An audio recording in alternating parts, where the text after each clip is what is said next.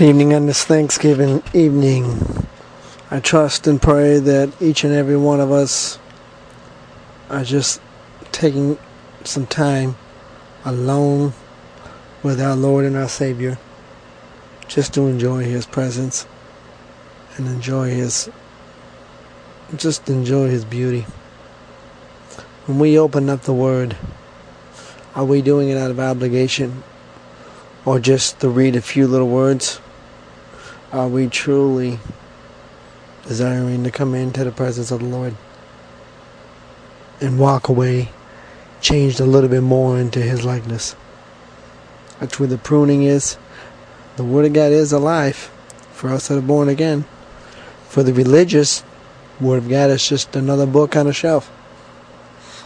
Ouch, didn't know where that came from. I think that stung me a little bit too beginning of the month, I've been, you know, combination pondering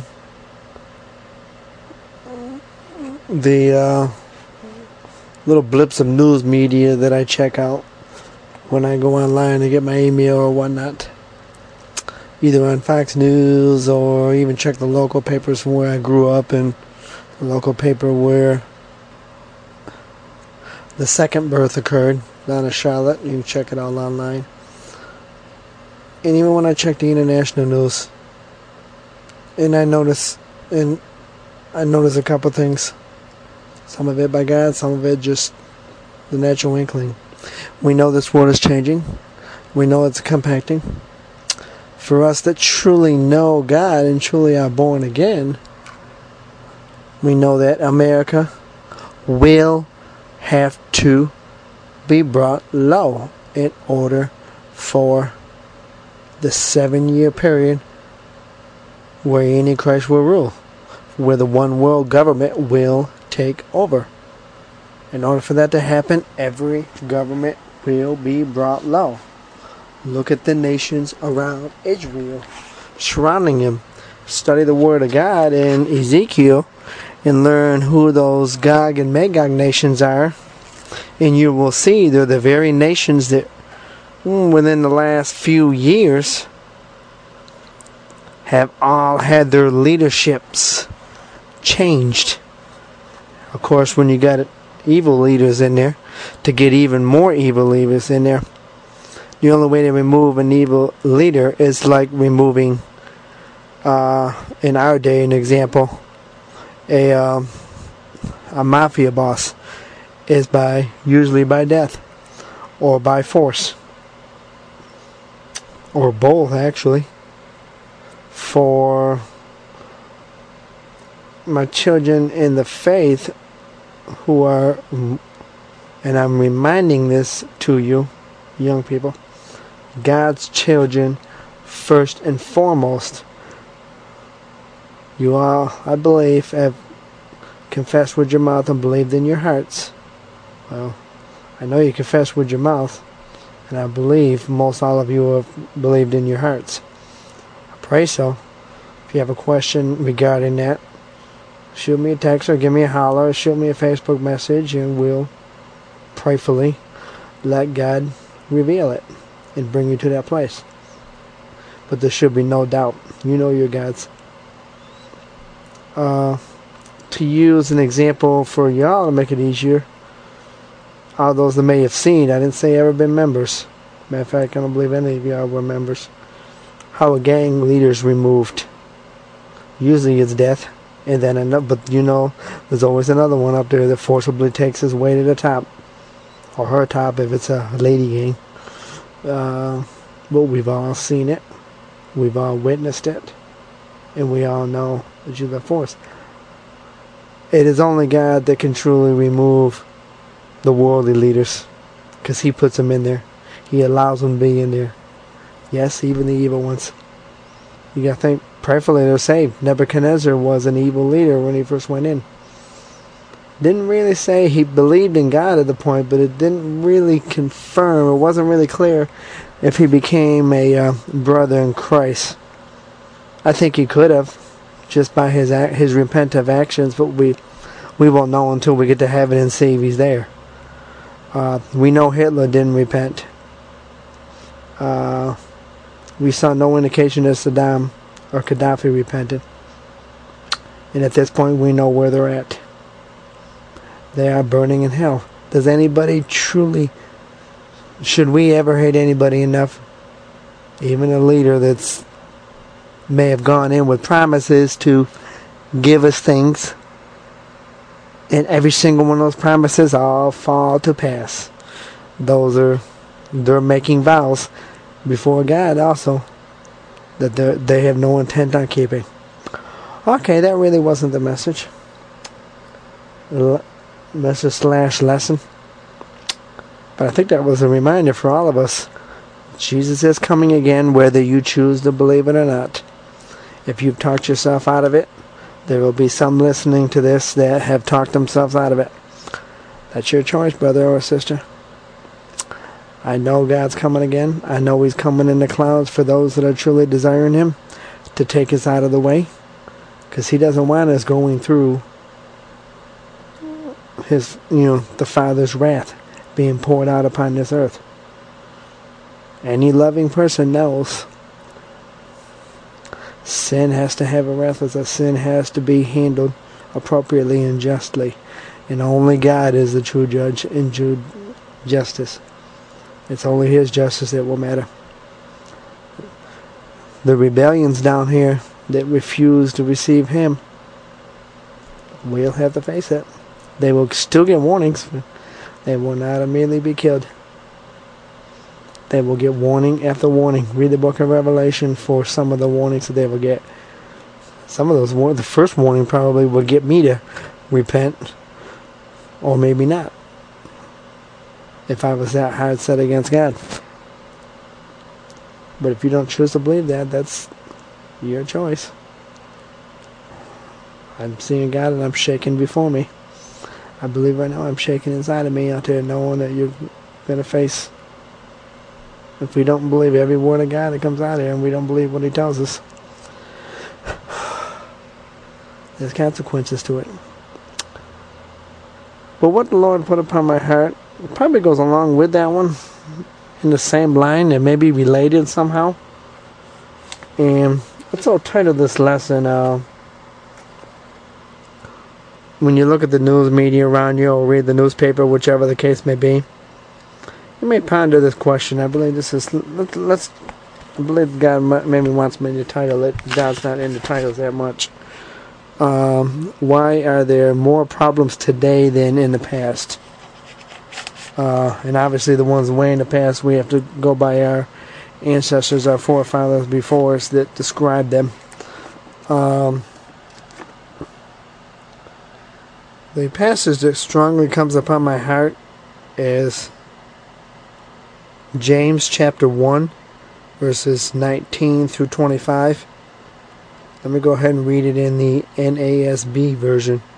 Please feel free to read it in your own comfortable uh, or whatever version you're comfortable with, I'm sorry.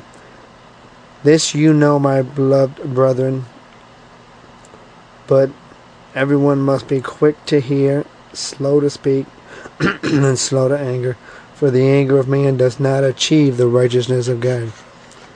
Therefore, putting aside all filthiness and all that remains of wickedness, in humility, receive the word implanted. What's the word? Jesus Jesus, what was planted aside, He is the Word. We are not the Word, He is. Which is able to save your souls. But prove yourselves doers of the Word, and not merely hearers who delude themselves. For if anyone is a hearer of the Word and not a doer, he is like a man who looks at his natural face in a mirror. For once he has looked at himself and gone away, he has immediately forgotten what kind of person he was but one who looks intently at the perfect law. What is the perfect law? Is it just the Word of God, this book that we may keep on our shelves or keep in our backpacks? Or, oh, I see so many in the South put it in their back windows as if it's a shell. All it's doing is getting a suntan. The leather's just getting bleached. Um, so I think there's another word for it, but I can't call what it is. But anyways, you know what I mean if it's in the window. Um, and abides by it the law of liberty and abides by it, not having become a forgetful hearer, but an effectual doer, this man will be blessed in what he does. Now, by doing of the word, how does God mean that? Religion has so many determinations of it. Does that mean by works? Well, there is a works that comes along by faith, but basically, what work are we to abide in? Are we to do? The work of God? Our Father's business. Be about our Father's business. Speak the word of God. Pray. What are we praying for? We praying just so our voice can be heard in heaven? So our needs, doesn't our Father already tell us our needs are already known? And it's His desire to meet those needs if they line up with His will? Yeah, He does say if it lines up with His will. If we're going to ask for a gun, what do we need a gun for? Do we want to go shoot somebody? If somebody ticks us off and goes after a family member, yeah, we're going to be angry. And God really doesn't say it's sin to be angry. The sin is uh, when it leads us to do something that God doesn't want us to do. It's usually to take another life. Oh, that wasn't it. Um, but to be a doer of the word basically is to abide in Christ.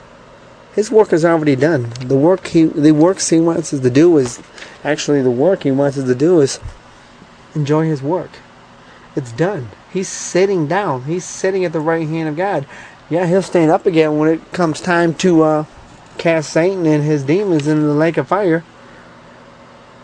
And then he will sit on the throne and judge the wicked. At that point, us who truly believe and desiring for his appearance in the clouds to take us away, we'll be getting at that point we'll be married to the Lord. It's still hard for a lot of people to understand or to to grasp a hold of marriage, especially for us men, because we look at it at the, at that point. Right now, we're looking at Jesus as just a man, and we know, yeah, when he walked the earth, he was a man. As a physical touch, is oh wait a minute, man marrying a man, that ain't good. That's happening in America. I mean, at that point, we'll be spiritual beings like we intended. Remember, Adam and Eve, then Eve, Adam first, then Eve, didn't first have technically physical bodies. They were spiritual like gods. They knew his presence always until they chose to sin against him, to ignore one little commandment, one simple commandment. Jesus obeyed all those commandments for us because he's the only one that was able to. The Word of God that we look at is not just a book, when we look at the word, we need to say, wait a minute, are we just opening up this word to read words off a page? This word talks about Jesus because it is Jesus. We should be seeking Him. We should be realize that we're entering into His courts. We're entering into that throne of God. We're actually spiritually now, as born again creatures, we are already seated so when we look at the problems today, as in the past, yes, it's getting worse. But when you look at it in a nutshell, the main root cause for the moral problems today, especially in America, that's supposed to have the right word of God and out there and has pulpits, churches almost on every corner. You know, right now I'm in the sticks of Kentucky here. It's just like you can drive I can drive from here to uh, E Town, which is about 30 miles away, and see church, see probably past church signs. Can't see the ch- all the churches from the road. You got to go off a little country road to get to them. Obviously, I'm not going to drive down everyone to get a little building, wa- wasting God's money actually instead of somebody's house in that area, or maybe a few houses intended in the middle of nowhere. That must be so the cows can come and have a place to rest, I guess. I don't know. That was, you know, attempt at humor. Know, sometimes my humor's slipping. But uh, in a nutshell, when you read this, if we're supposed to be not just hearers of the word, that means when we come into God's presence, yeah, we're going to come and praising Him. We're going to come and thanking Him because now we are able to go into His presence. You remember in the Old Testament, the people of God could not go into the presence the main presence, it was only the high priest, and that was only once a year. And I heard a more cultural teaching, I think it's called, um, where the other priest, under priest, so to speak, whatever they were called, had the tie rope around him that if he fell enough strength, then they know something went wrong and they had to pull him out. They could not enter. I think I heard that in a message through Central not too long ago, if I recall. Uh, there wasn't that many sermons. But now we are blessed because now, for us that are born again, we're we've been enlightened now. We have God's eyes. We have God's. You know, remember, He's the head. So that means what we're allowing into our mind better be righteousness and justice. Better be God's words cleansing it. Now we're going to hear a lot of junk, as you know, for those that work, for those that go to school, for those that particularly go in the military. You know, you can walk down this. We can't walk down the streets anymore. We're going to be offended in a heartbeat. So when people come to us, if we're wearing a Jesus T-shirt, or if we're just carrying a Bible, if we're sitting in a public park just reading and just talking to ourselves, sings and hymns, praising God. If somebody overhears us says, I'm offended by it, first of all, well, is it really that person's business in a sense to come to it? But true, if God wants somebody to hear it, um, we're going to offend it. We're offended, and we should be offended in this world, and we're not. Why is that? Why are we no longer offended by things in this world?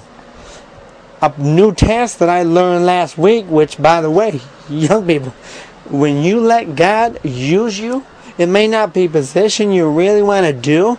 I mean, do I really want to be at Amazon or warehouse the rest of rest of my days? Really, I don't see it. It is it's hard, strenuous work. I mean, I did a lot of walking because most of y'all know I walk fast. I have a tendency of talking fast until y'all slow me down. Continue to do that. I had to be slowing down when God chose to use me in Panama. I was only I listened once. I always try to listen to y'all when you tell me to slow down. Even as preachers, we don't really want to do while speaking. We want to decrease so we can hear the Lord and what He's speaking every single time. So it can be Him that's declaring your word. Only way to do that, we have to go into our prayer closets every day either before we go to sleep or in the morning. Actually, we're supposed to go into the Word, into the Word both in the morning to get strength to go out the door, and then again at night, both in one praise and thanksgiving, but to listen for our instructions. We got to spend more time. Oh, I said we because I'm still needing it. More time listening to God instead of you yeah, God likes our intercession for one another and He doesn't want it to stop, but He needs it to slow down. Because He needs to speak what I already know that person's needs. I'm coming to Him with the same need almost every day and I don't like I'm grieving on it. To remind me today He's going to meet it and it will be through a submitted vessel, a willing vessel. He uses each of us to meet another's needs. And it's not just the simple, basic needs of food or clothing. It may be something big in a lot of kinds that causes us to give, have His generous spirit. May just be a word of God. I mean, we need to relinquish our checking accounts, our money to Him everything to say, this is his money. Do you want me to spend the money to buy this thing which will lock me up in this in an area for years? Or does somebody else need need it at this particular moment? You read the book of Acts. There wasn't an unmet need that God didn't meet. The ones that had a need, it was met through those that had the access and did not misuse it. That was kind of the message. We're not seeing that today any longer. Yeah, food being met, and yes, that's important. These bodies, temporary bodies, do need nourishment. You know, we can fast for a period of time when we're fasting the right reason to meet God and to literally get back to clearing His voice. I'm at that point, done it before. These bodies can go, but they are not made by God to go on forever. Jesus went 40 days and nights before he was getting physically hungry. But he was being spiritually fed. And that's when the enemy will attack us the most. If we're strong, if we're fed full, the enemy can also,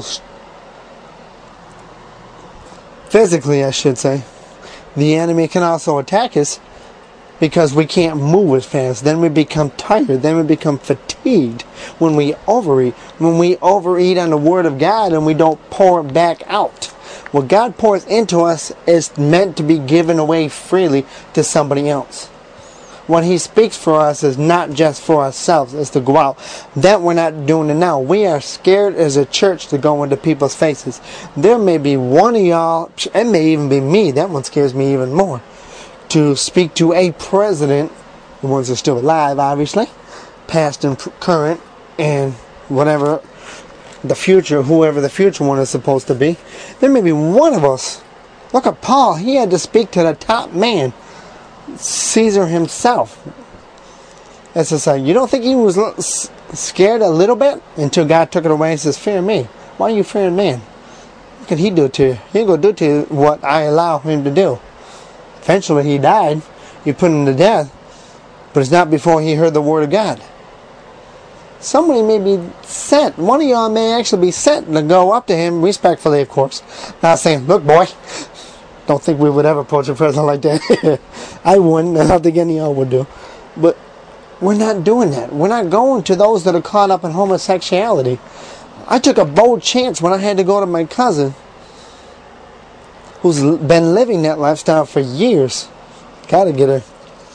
Help me remember to uh, email her my new number. I just remembered I forgot, so I should write it down.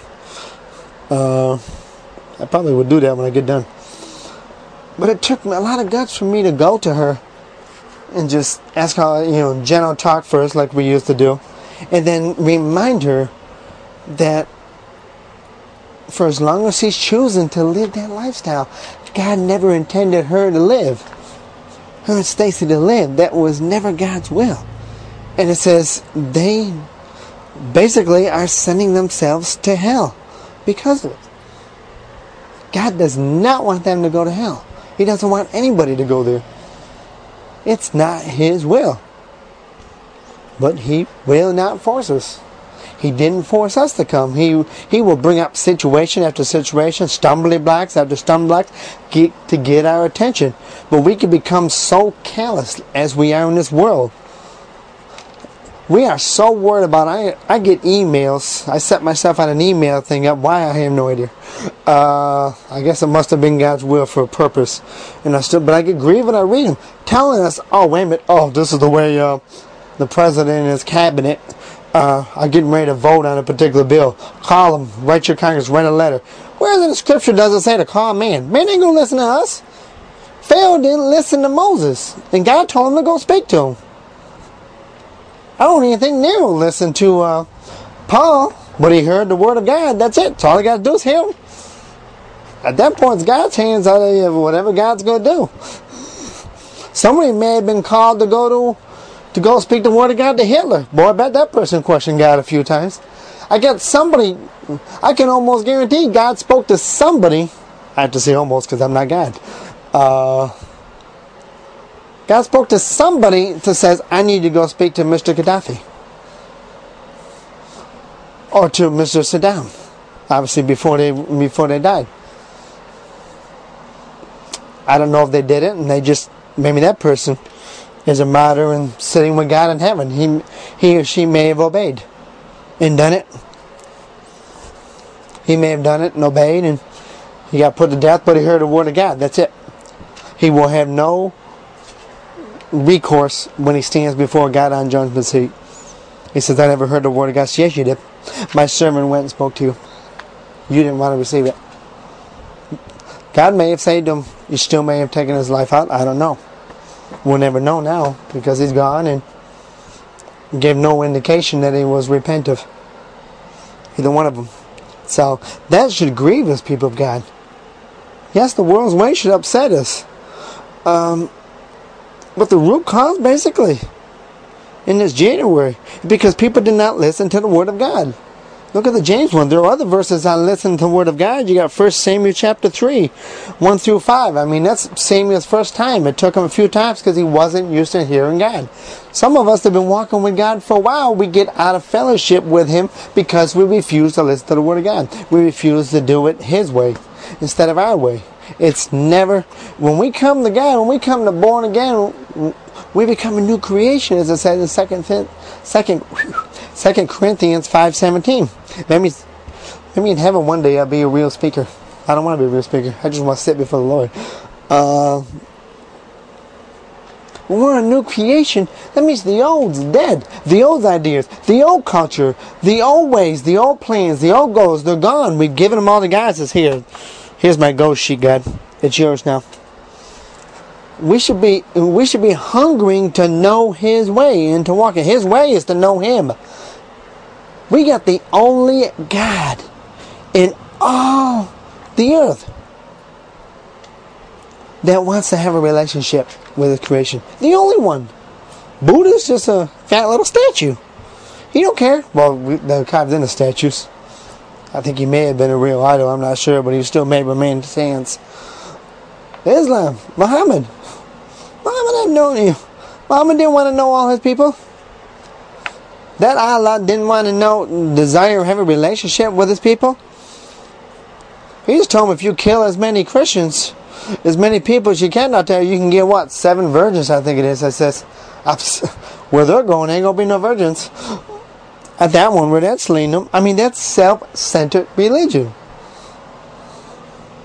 And yes, we will come to a place. But when God wants to wake us up, some of y'all got a text just a little bit ago on Acts, uh, excuse me, uh, chapter 8, verse 4. That scattering. I'll expand upon a little bit. When God wants to, when we become complacent, we're not moving. We may not seem like we're moving spiritually. But God's still doing a deeper work. God will move, remove everything from our lives that's in our way. Because He's a loving God, He's a loving Father, He's a jealous Father. How many of y'all have had ministers or had parent or parents that on occasion had to take something out of our way because they believed and they knew that it was harmful to us. Now we may have rebelled at first and got angry, you know, maybe ran away to our rooms, or maybe to the neighbor's house, or to a, you know, to our homeboy down the street or homegirl down the street for a little while until dinner time, and then we come home and we get a whooping, and then we we realize, thank you. Some of us probably never even said thank you. You, when uh, there are so I say so many young people, they get almost everything they everything they desire physically don't we know that the best thing that we should be desiring is a living relation, is a deeper relationship with God? But that de- deeper relationship will come with some costs. There are some earthly desires that God never intended us to have. Marriage is not one of them. Relationship was not one of them. What I'm coming lately is we were traditionally brought up, let's talk about marriages for a second. We actually think that we can choose, and that we are choosing our own mates. We look for that in Scripture, it ain't there. No, we can try and grab that Proverbs verse. It's just like we got to remember the only ones we have to look at and consider. We got to be very careful look because look can turn into lust very quickly and rapidly when I look, I mean I'm looking intently and looking with spiritual eyes, is in the body of Christ, of course. We don't want to be yoked with an unbeliever. I mean, that's like, you know, it's not us going to lead them to the Lord. It's usually them leading us away from the Lord. Uh, and God will do, God will speak, speak, speak. and eventually, hopefully, prayerfully, those people here will say they're not the right one. We even go back to Genesis for us men. It's got to start with us. If our ribs, if our one rib was removed and formed one particular woman, that means God knows who that is. That person is. So why are we trying to do it ourselves by actually asking certain questions or just spending time with that person? Yes, you want to spend time, but we need to be spending time with God and getting to know Him and at the right time. Remember, He didn't immediately put Adam into a deep sleep when He did all that. And then He brought the woman. The woman didn't argue. The woman knew that's exactly who she was formed out of. And the man knew that that was his rib. We got to be seeking God. And I'm getting stung right now and I'm starting to shake. I don't want to get off topic too much here. Why are the problems in the past today? Uh, but that's another thing. That's why a lot of marriages ain't are not lasting. Then we think marriages are the marriage ceremony. It's not in Scripture. All the money wasted. My marriage I would have had if I had gone ahead again and fought God, and He would have said, "Okay, fine, go ahead." And married Susan, I, she still may be my rib. I don't know. I am. I'm praying that one and asking, Lord, did I screw up? I don't. She needs a life change. She needs to come out of the religious doctrine. To my knowledge, I haven't contacted her. I don't know what work God's doing. I'm praying and I'm believing that He's going to save her as He did me. Praise God. Hallelujah. It's another Thanksgiving to God. Anyways, uh, another prayer request too for y'all. But again, we, we need to stop when we're looking at the Word of God and for you brothers and sisters that are anointed by God to teach, we need to stop teaching, referring it to man's written Word. The Word of God, if it truly is the Word of God to us, if we are born again, it's not Paul's writing. It's not Peter's. It's not James's writing. It's all God's Word, inspired I think one version does say inspired by God was First Timothy, I believe. Uh, the Word of God is the inspired Word of God. I said, but it's all God's Word spoken through man. That's it. They were hand selected by God because He knew they were going to obey. He knew they were going to write down exactly what He spoke. So we need to stop saying that's. But we need to hear it from God. We're not hearing it from Paul we need to be very careful. We got teachers that are still referring to Paul's writings, you know, because we're more New Testament nation than we are Old Testament, uh, or Moses's. We may need to run away from that. They may be erring a little bit. We need to be looking at it the way it is, the living Word of God. When we open it up, we need to be expectantly telling God, I want to see you today. I want to learn something new. This is not a scripture in the Gospels believe it's in John. It says, or no, actually, I think it may be Luke. You put a comment out there when when I upload this finally uh, as to what it is. Help me out here. Hopefully, I'll look it up by then. Uh, just learn of me if it's the right version. Other versions may have changed that. And there's so many of them. But another one other scripture, but there's many of them we could look, and I encourage you to look it up. It's Luke 8:21. I'm listening to God. I mean, it's the work of Christ. It's not. A, we can't do anything. We're even today that we believe people do, don't deserve a blessing unless they do something. All we gotta do is believe in the Lord with our hearts. Believe. When you believe in someone, believe someone's a dear friend of yours, you want to spend time with them. They may be fighting you. I got people that I thought were friends, and they're not. Friends want to spend time with one another, want to call one another, want to receive calls, and also want to give calls, want to receive emails, and want to send emails. I've become a, too much of a text person, perhaps, but I don't always have the time. When I'm driving, I can only, well, unless I'm on the interstate, I can only talk. But we got that's another one too. We don't know how to be a friend because we've not enjoyed the friendship of Jesus first. Jesus now calls us friends in John. But uh, we don't know how to embrace that because we, we've rarely seen it exhibited. Our life should be all about Jesus. When people, you even got religious folk out there now that says you have to balance life. Balanced life is when to go to church, corporate worship, when to have your, you know, spend time with the Lord, whether it be morning and, you know, more at night than a morning or more morning and night, whichever the case may be. Uh, when to sit down and take a physical meals. Uh, does it really say we need three meals? Not really. That was just probably man's idea to get more money from us, to get more food money. There's really nothing in Scripture that we have to eat three three times a day plus two snacks to keep us going. No, I can't eat one meal a day. Well, actually, I have. Have money. But let's look at some of the problems that kind of guy kind of brought to mind here. Kind of got a little away from notes all day, but really, pastors shouldn't be sticking fully to notes. Just they should just be as a guide, but God can come in and change a little bit. Uh,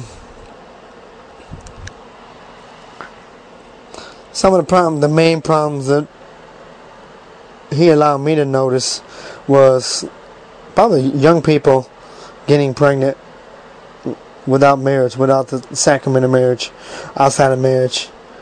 Um, and in simple terms, calling it single parent households. Uh, those two may not always go with young people because you got more older ones against single parent households. Uh, a lot of single parent households may claim by divorce out there. We have made divorce um, as much like breathing now. God says there's only one way out of marriage. That's either by death of one spouse or the other.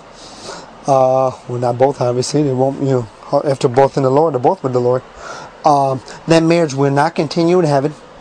Because at that point, we're, you know, we're getting ready for the marriage of the Lamb, which will take place during that seven-year tribulation period.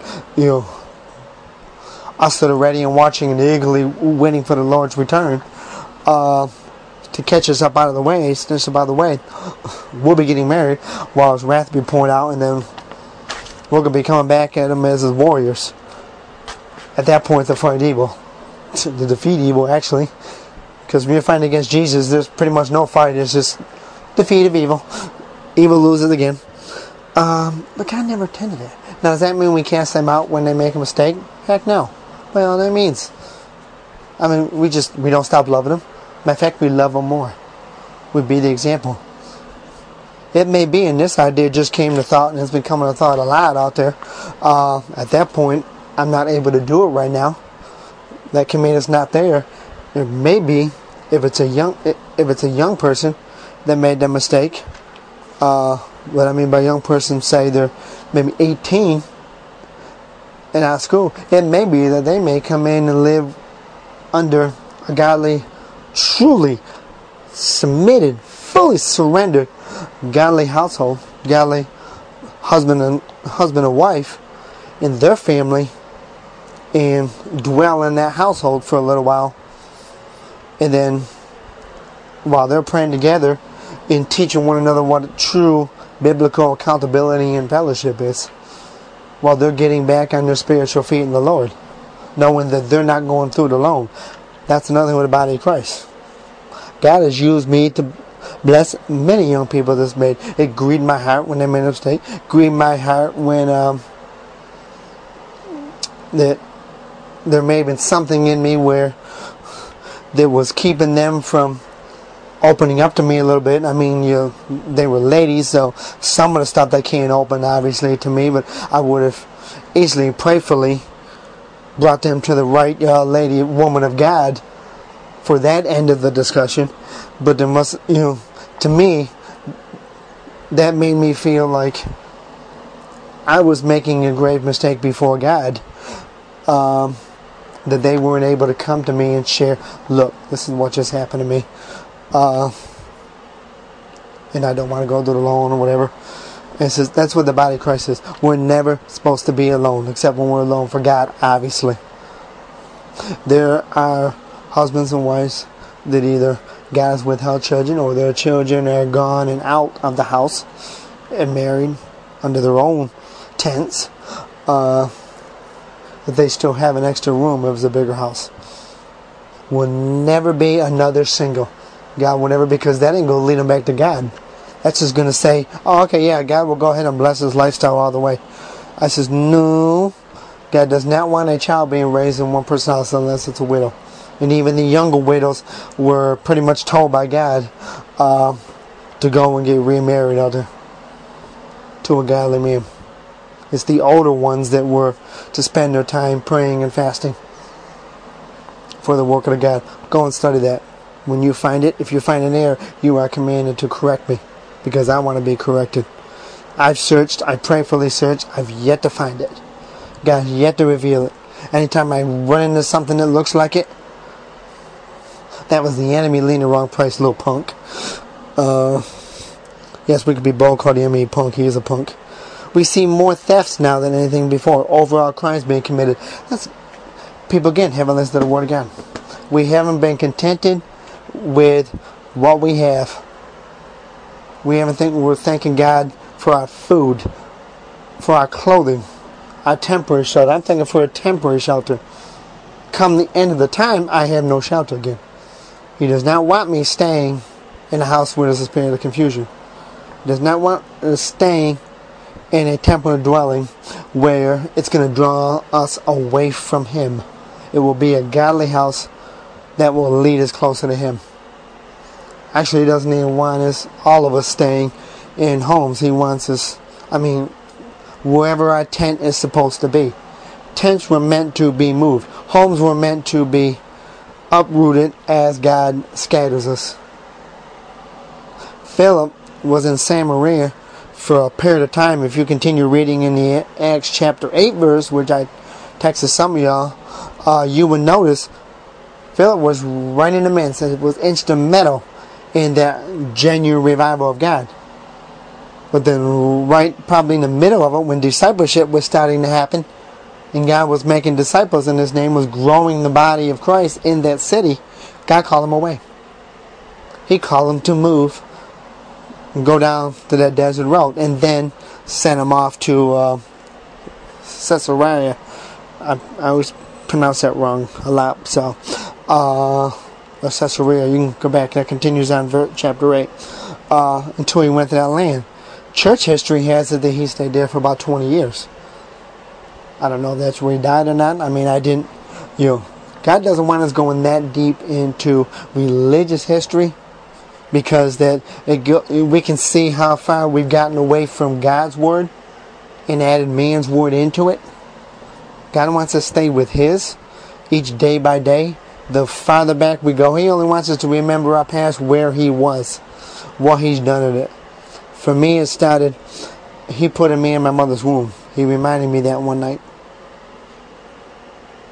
And He lovingly made me into His image, made me for a purpose, put me this earth during this time for such a time like this. I can't even remember retaining a hatred for anybody. Yes, I've had people that I've hated, but it can never dwell on me long. I can never hold it. We would always be out, hanging out, probably within a day or within a week or whatever. I mean, unless our passes drew apart. And even then, we've caught up with each other and apologized for those that day, and we moved on. I mean, look back. Does hatred really, is hatred really part of you? Does God need to work that out of you? But thefts and crimes, I mean, that's, we're rebelling against God. We haven't heard, we don't look at other people and says, okay, yes, I got people around here that are blessed with over exorbitant, unneeded, unnecessary, luxurious trailers, RVs. And they're scraping, they're crying, because we don't have the overtime is not there anymore. And they don't know how they're going to make it. Their god has become money has become they fall into the deceitfulness of riches because they haven't listened to the word of god. The best way to get a blessing from god is to bless others Start a little competition. See if you can outbless God. He even said, I will not be outblessed. But if that's your only motivation to get more things, the more things you get, that means more things you gotta give. Nothing should stay in our hands for very long. Except clothing on our backs, food, and we know where that goes. That don't stay in our bodies long. Somebody unsafe if we're not eating a lot of a lot of nutrients and most of it's just going to go right back out the waste and come out the other end. We ain't describing that in detail. Um, again, we covet stuff. We want other person's stuff because we think we deserve it. We don't deserve nothing. Did you know God didn't have to save us? God could have just, He didn't have to uh, save Noah and his family. God has said that in His Word. He doesn't owe us nothing. But because of His love and His grace, He saved us. That. I, I pondered that one day, and I think I started crying, if I recall. Probably did. He didn't have to save us. He can wipe us all out and start again, but he doesn't want to do that. He wants us to willingly come to him as a father. But he will. I had a brother of mine, he's probably going to listen to this. And I hope you do, Brother Christ, I believe. God won't cross our will. I said, well, let me see. Has God ever done that in Scripture? God put stumbling blocks in front of us to stop us or slow us down. We may get back up and continue on. But let's look what he did for Paul. His name was Saul until he was saved on that road to Damascus.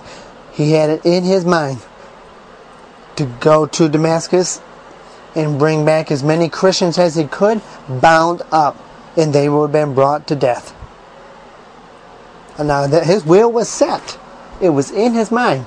He was going to do it had the papers from the chief priest and the uh, the government governmental leaders uh, in Jerusalem. And he was set. That was gone. That was his will. What God do? He knocked him off his horse. Or off his feet. I mean, I think one version does say horse, one version just says off his feet. I'm not sure. Just he basically laid him flat, laid him out. Did he cross his will? Yeah, because he he knows he's going to protect his people. He's going to protect his children. There are certain things. Are there some murders that that he will allow if that person's meant to go at that time? Some people may call predestination. Well, there it could be a predestination. If you think about it, how did God know exactly when to send Jesus? Did he change his mind? God says he don't change his mind. God's the same yesterday, today, and forever. And He will be like that because that's who He is. He's an eternal being. He doesn't have no calendar. I'm going to do this on this date. He just knows. He knew when in His Son, Jesus, He was going to come down to earth. He knew precisely right to the time, right to the date, 33 years, that He was going to go on the cross. He knew within three days He was going to rise again and 40 days later ascend it and sit right back down, it says, and pick up that crown and put it on his head again. And at that point, where he is now. And we, according to Ephesians chapter 2, we who believe in him are seated in him. We are seated, so why are we running around? Now that means we don't go out and feed, no, because he'll tell us to go out, go feed them. He said, I ain't the money for that. You trust in me? Go out and feed them. Go out and buy this. Go out and give them that. You got three of these. You got three items here. You only need two. Give that to him. Or give that to her. You don't need this. Oh, give that to her. I'm just using examples because you know, some of the examples I have, I don't want it to be about me. There are some people that have stuff sitting in storage that belongs to somebody else. Just give it to them. We want to sell it. So, oh, we need money. No, we need Jesus when we say we need money. When we say we need money, that means we truly need Jesus. That means our eyes are on the wrong treasure, the wrong price. Mine can get there, mine's been there. Let's see, what's some other ones? I think we talked about one of them murder, racial tensions, religious choices. I think that was put all in one because what is religious? If you're in one religion, what are you doing with the others? You hate the others. I've heard some people say they hate Catholicism. Gotta be very careful because current Catholicism is not all bad. There are a few doctrines, and not everybody in there believes in those doctrines. There are some born again. You don't know how God is working there. As long as even Paul says, whether it's for the wrong reason or right reason, as long as you're lifting up his name of Jesus, then that is not our choice. We're going against one church against another church to try and get to try and get people to come into our church, what is the reason to do it? Do we always want people to come into our fellowship? God may want them to go down to um, another fellowship in the next city.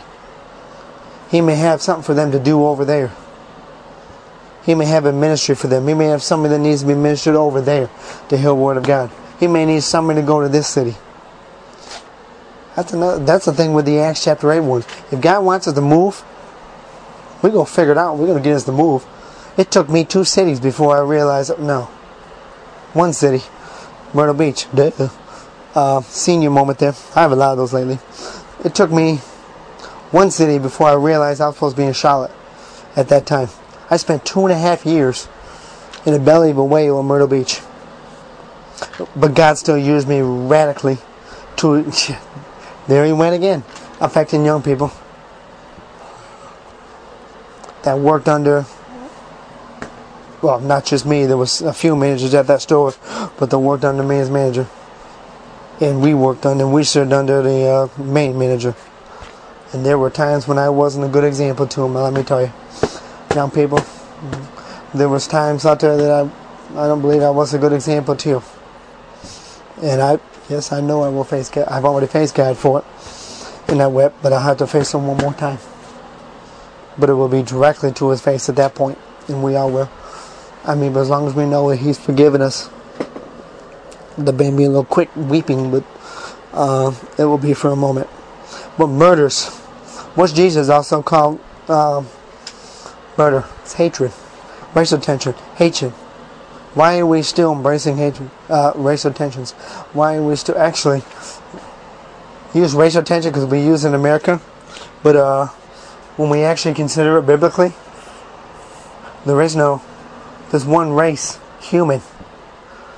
What we're actually saying is, you know, our culture, when we're holding to that, our, you know, there's a part of our souls I'm fearing for God I want to say it His way, but yes, I don't want to offend nobody. Uh, a good discussion over this, but I just wanted to plainly, the Lord plainly heard.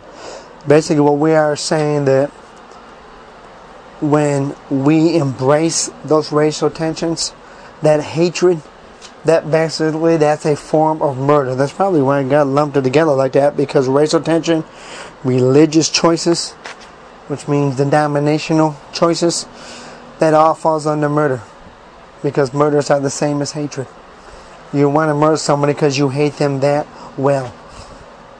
But if we love God, and if God truly is in us, we are not allowed to retain that type of hatred. We are not allowed to go that far. It may last years. Some people can hold on two years. But racial tension is the same thing. That's saying our culture is more important than their culture. We are a new culture, people. Yes, we may have different external skins.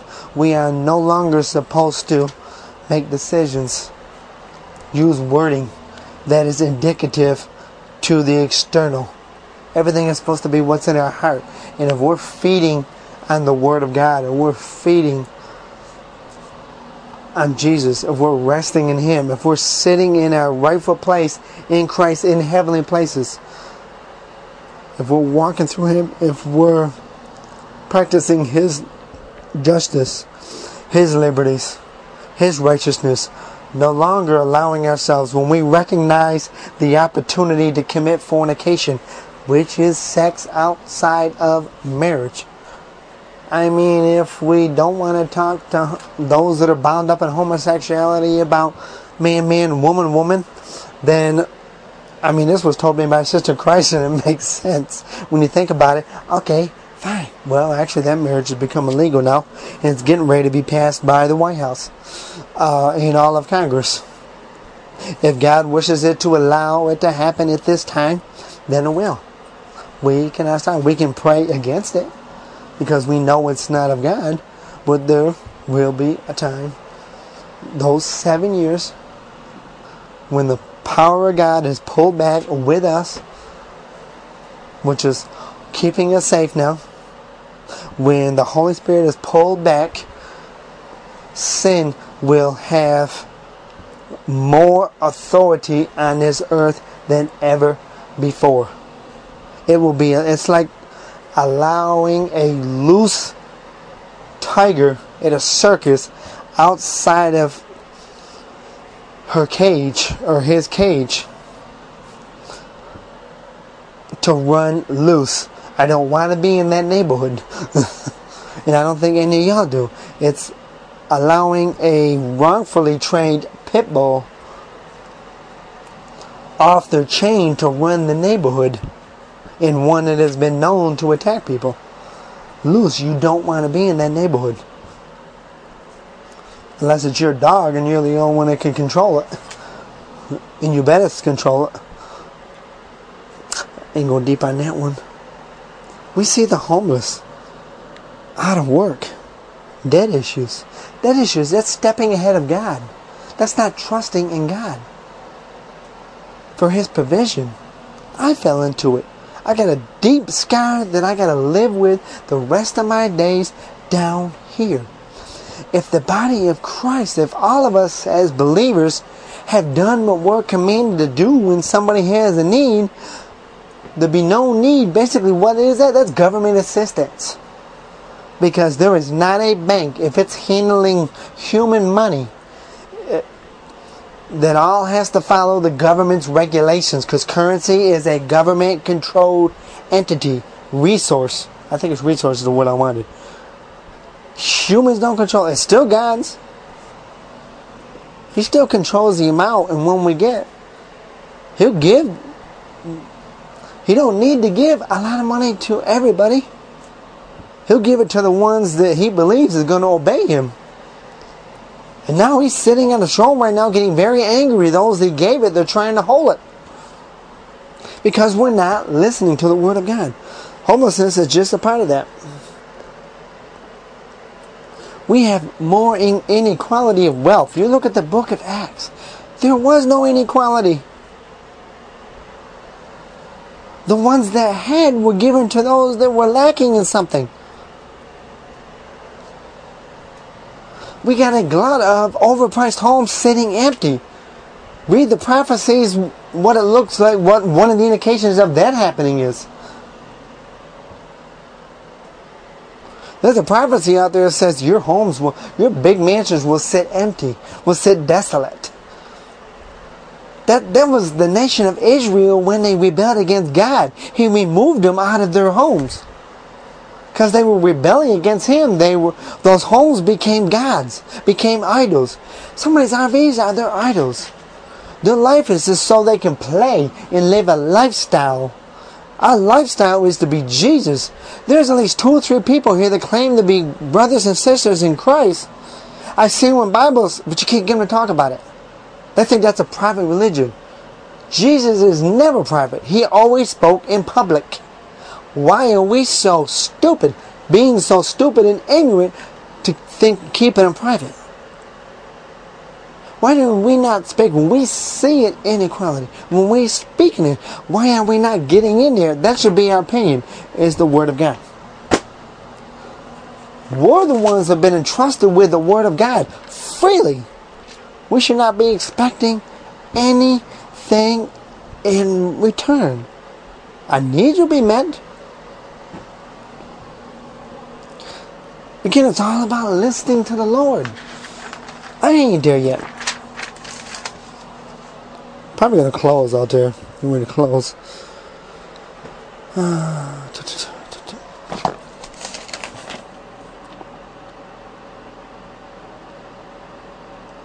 Let me look here. I mean, I think with the single parents, that they don't want to. They didn't want to. They didn't want to submit the women didn't want to submit to uh, to the husband's authority. I mean, yeah, there are men out there, yeah, they're not listening to the word of God themselves and treating their wives as Christ treats us, his body. But that's not a reason for that. That's not a reason for divorce, not a reason for separation. You think when every there's consequences to everything. There's consequences to me buying the wrong, buying that home when I wasn't supposed to buy that home. And I'm dealing with a lot of them now. But does that does that not mean that I can't have some kind of a dwelling to travel and go to? We look at church. We can get how religious choices, our church choices. God will plant us in the church. He used Central well, and I still love you young people there and all of you go there. But that word of God is being preached strongly out of that pulpit. We know that. But it's not just for ours. There are many members there, many I know and many I, many more I don't know, that are sitting in that church that are supposed to be going out to the rest of the 49 states with that word. They think, well, it goes out by the internet. I'll just send somebody a link. Well, that may be a start, and that may be a good thing. But America needs to see the love of Christ. They need to see it through us. They need to always feel it's not always a link.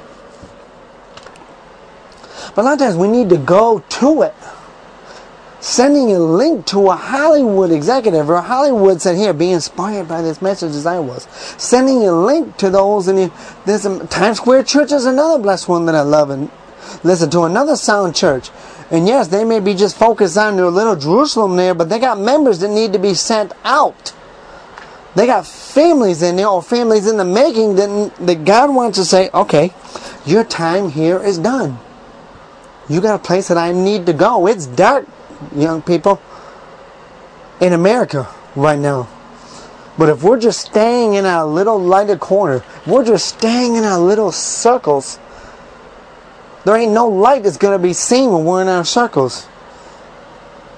I dare you. Matter of fact, I posted a link on my web on my walls at times, on YouTube. On uh, does anybody see her? Yes, that one is showing a a young lady that doesn't know God and she's lost and she's running. But God's also giving me another vision regarding that one particular YouTube. She What's the word of what's the body of Christ? What are we as the body of Christ also called in the word of God? It refers to us a lot of times when God says her, it may not be to a physical her that we know is for us men wives or wives wannabe or sisters in Christ. Which she better be first before she's your wife. You better assure that she's a sister of Christ. And the first father you ask permission if you believe that that's that that's your rib supposed to be pursuing is her heavenly father before her earthly father god will say she ain't my daughter yet but if you remain steadfast i'll save her and i'll answer your prayers because in my will to answer, answer your prayers i've just used that as an example god just gave me that vision we need to ask him first because if she's truly a sister in Christ, did you, did you men of God do that? A lot of y'all traditionally, yeah, we go and ask uh, the girl's father or stepdaddy or whoever is the overseer in the house, mama's boyfriend, whatever, you know, whoever has been charged at that particular time in the house. But did, did y'all actually prayerfully, if you were saved before you got married, I'm not sure. I don't, I didn't know y'all then. But did you actually consider that? Did you actually consider to ask your Heavenly Father in prayer? It says, Is she my rib? May I marry your daughter? The temporary marriage down here. It won't last in heaven. Nobody will be married in heaven. Except we will be married to Jesus at that point. The real marriage. That's the eternal marriage. That's the eternal family we need to be looking at first, and then we need to be as an eternal family going out. Hey, we got lost people. Let's see if we can if we bring them into the body, don't necessarily bring them, bring them into our church. No, it may. Because young people, you know, I always wanted to bring y'all there. In spite of uh, the leaders above me didn't want me to do it. But you know, I wasn't doing it under their authority. I wasn't even doing it under Pastor Jason's authority. I wasn't against it. I was doing it because God told me to bring you there. Because brothers and sisters, essential should be no different than brothers and sisters outside of Central. The issues, if you dig deep, they may be similar, parts of it may be uh, unrelated. For those single parents, for those that have made a wrong choice and are right now living with those consequences, life plans, life goals were changed. We need to be encouraging them to get back to God, to stick with God, and we ourselves need to man up, so to speak, or woman up, and embrace them, and keep them in the Word of God. Encourage them with the Word of God. Not just read, do not need to be looking at Webster's dictionary alone. Apart from God's Word, I should say. When we see a coworker we know is not of Christ. I got several, I got a few of them. I don't want to say several, I don't know, a few of them that I just learned that they're divorced. One has been living at least a year, probably more, I think, with children in the house that are witnessing that. Born and raised in a Pentecostal church, divorced her husband. I don't know if the reason was valid or not. I didn't, you know, a lot of times God won't divulge that to us. Um, and now she's living with her boyfriend. We know she's committing adultery. You, that's willful sin. When you know the Word of God, God warns us on that. I'm not going to go down there. We see these problems. We have the answer, young people, and all people of God. The answer is the Word of God. We need to be bringing Jesus to Him, but we also need to be let Him show Himself. It's never us that does the preaching, never us that does the teaching. Most of you young people know me. You know I really always don't like to preach. Yes, I well sometimes I do kind of like to teach because I know God has called me to do it, and God has gifted me with that. Have I misused the gift? Yes, I have. And I like I mean I shake every day. I knew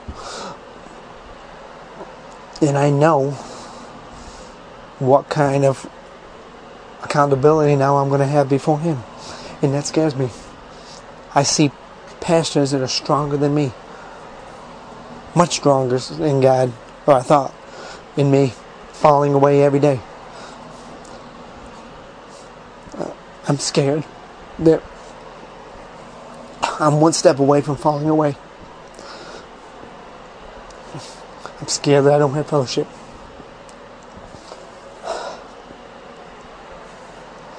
You have people there that don't want to be alone, that don't need to be alone. Alone may not always be marriage. If God doesn't want me to have a wife, I really am contented with it. Do wish He'd take that desire away from me.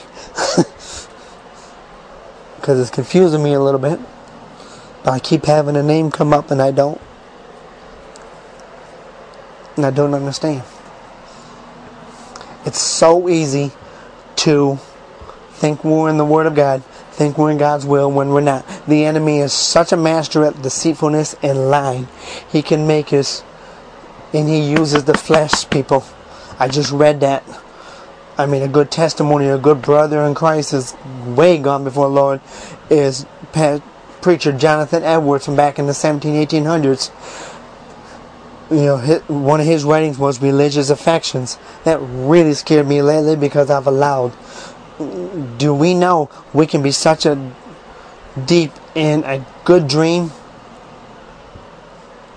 and that dream can be a deception from the enemy.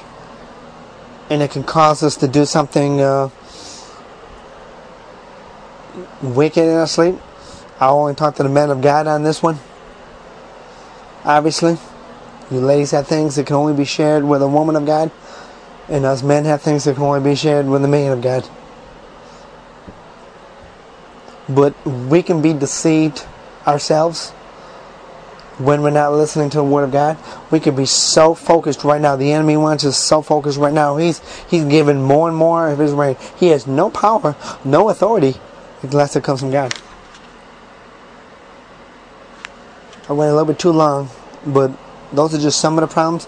Look at every problem and ponder it. When you look at the news, when you hear this or after you hear this, I pray that you will be inspired the Word of God and you will ask Jesus directly.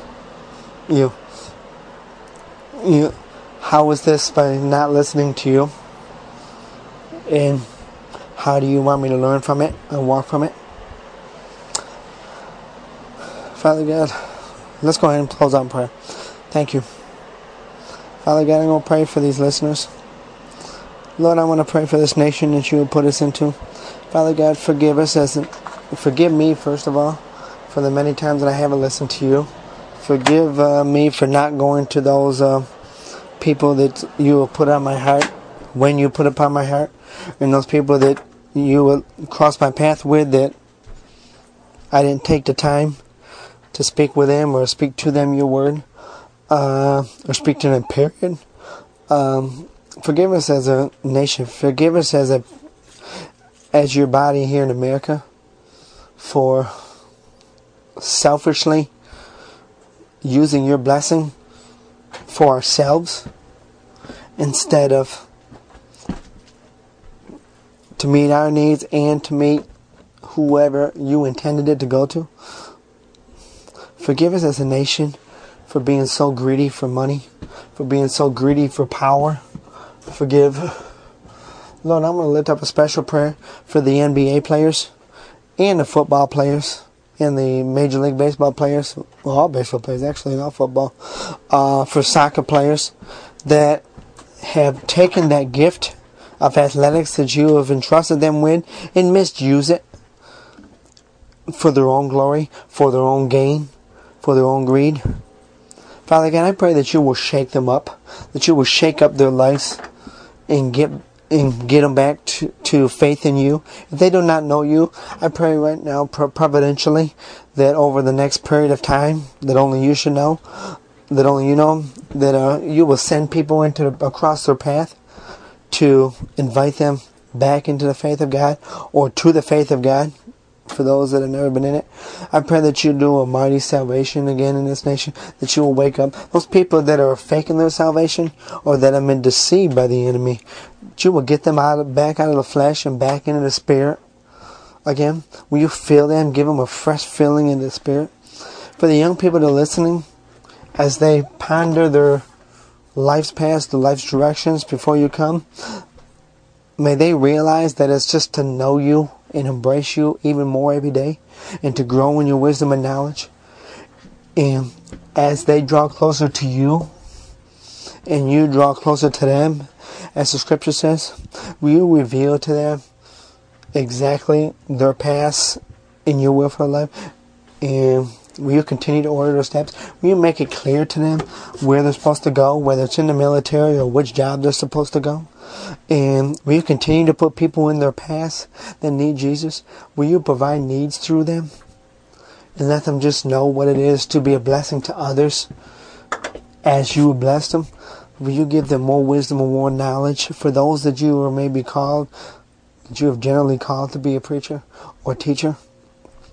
Will you give them a double anointing of Elijah's if they're to be a prophet? Will you let them be a prophet? of your word? Will they learn from those that uh, slipped off into the flesh, into um, speaking about themselves instead of speaking about you, speaking about their glorious plans, their glorious ministries, instead of speaking about your will to bring people together, but not under a world religion, which we know is coming, but under you, Lord Jesus? under your lordship. I pray for my brothers and sisters, Father God. I pray for those that have an abundance of things. Father God, will you shake from them those things that you intended to go to somebody else, that they are coming close to committing a sin like Ananias and Sapphira in Acts chapter 5? Will you shake that from them before it harms them? Daddy, we love you. We thank you for all that you take from us and all that you give to us. But we thank you most of all, especially on this Thanksgiving Day, 2011, um, that um, we thank you for salvation. We thank you for yourself. We thank you that you opened up that door of salvation, and that you walked us in. We thank you that even when our hand slips off of you, when it becomes weak or for whatever reason, that you still have a grip on us, that Your grip is stronger and no one or nothing can take us out of out of your hand. Father, forgive us for those times we fought you. Forgive me for those times when I fought you and I struggled you. Father gotta pray for those young people that are in a dating relationship. I pray that their eyes stay 100% fixed on you instead of just learning and wondering if that's the rib and trust on your decision. We'll reveal to them in the Spirit and through your word? If that is for the guys, if that is the rib, and to the girls, if that's who they were made for, we will you make it clear? But even if they are, will they remember that they are first and foremost a brother and sister in Christ before a husband and wife? And that part is what is eternal, not the husband and wife. May you not allow either one of them to draw the other away from you. But when when nothing come between our relationship and our fellowship with you, Father God, we strengthen my fellowship again with you. That whether I'm at work, whether I'm driving down the road, whether I'm sitting, walking in a mall, or sitting in a restaurant, or a Starbucks, or whatever, or sitting in my folks' house, or wherever, if I'm back in Charlotte, you know, just enjoying a time of uh, short fellowship with the uh, young people again down there. Will you, uh, wherever I'm at, will you just ensure that your presence is there? In Jesus' name. Love you all.